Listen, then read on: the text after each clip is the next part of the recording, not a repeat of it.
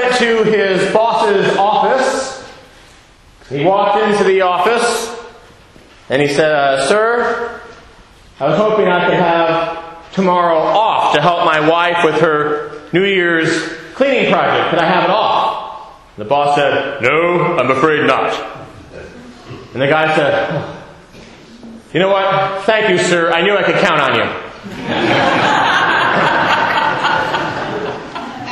Being new calendar year, you and I can count on the feast of the baptism of our Lord coming up in short order.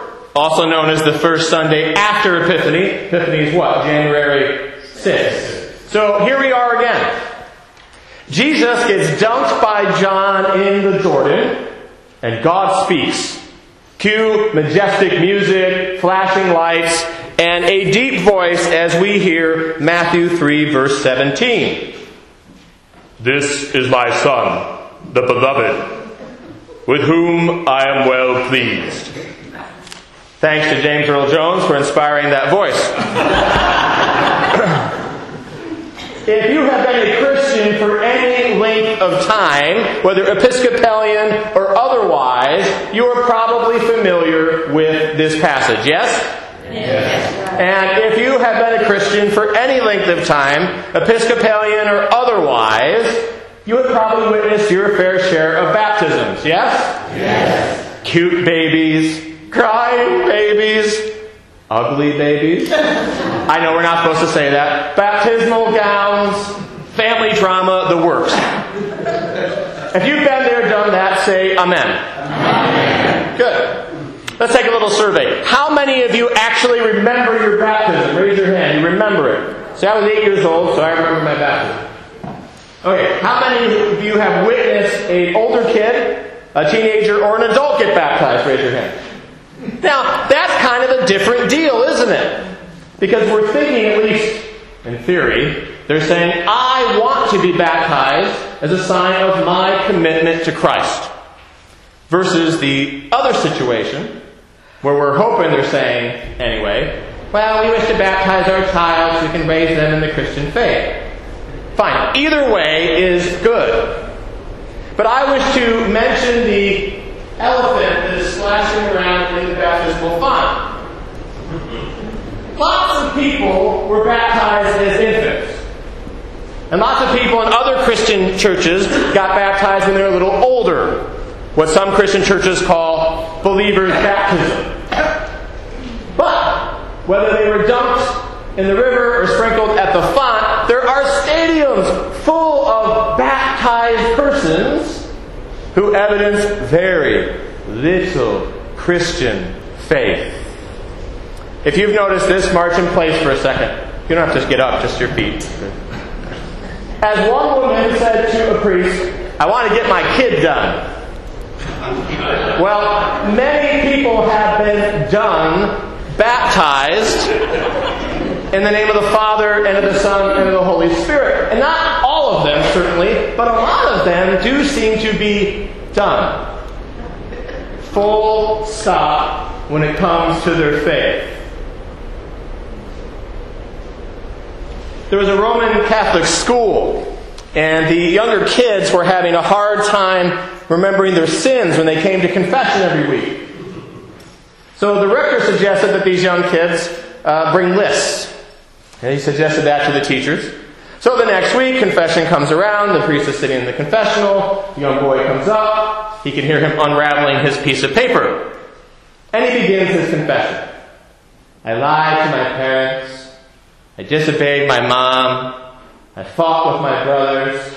And then there was silence. And then the priest heard a small, angry voice say, Hey, this isn't my list.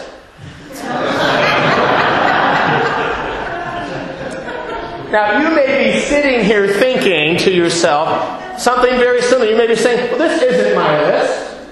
I haven't given up on the gift of my baptism. I'm sitting here in church. I'm at worship. I'm going to receive the Eucharist in a little bit.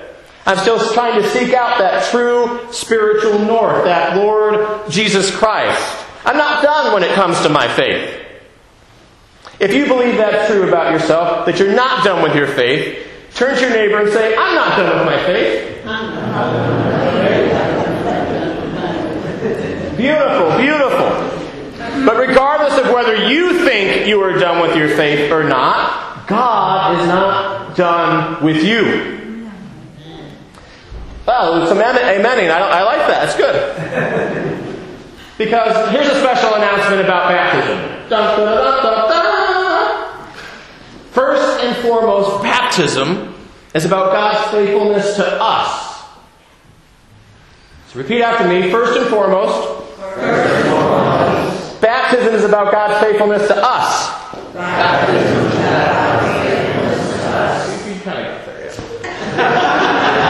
First and foremost, baptism is about God saying to you, I'm not going to give up on you. You may toss me out the window as you're driving down the highway, try to get rid of me, but I am not giving up on you. Baptism is first and foremost where God speaks directly to your heart and says, You are my daughter. You are my son, beloved, with whom I am well pleased. Whether dunked in the river or sprinkled at the font, the same Holy Spirit flutters down and declares the same divine message. Now I'm going to ask you to be a little courageous this morning, and I'm going to in a moment ask you to turn to someone next to you, and I want you to deliver a message from God to them. Okay, so look at someone nearby and just repeat what I'm going to say. You are my son, daughter,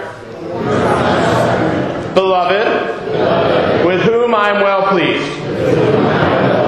We're going to do it one more time just to make sure everybody heard that message, okay? So here we go again. You are my son, daughter, beloved, with whom I am well pleased. Outstanding. We are awake this morning. One preacher put it this way, quote, in baptism, we are reminded that we don't have to be skinnier, stronger, prettier, richer, more popular, more famous, or whatever to be beloved by God. Baptism reminds us that God starts with us exactly as we are and desires to do wonderful things for us and through us for others. End quote. Parents, grandparents, Godparents, none of your ears. This truth would be a wonderful thing for you to remind the baptized children in your life about on a regular basis. You could do it in conjunction with bedtime prayers. You could do it at some other time, the anniversary of their baptism. But it would be great for you to say, hey, Jennifer, Jimmy, whatever their names are, you are a daughter of God.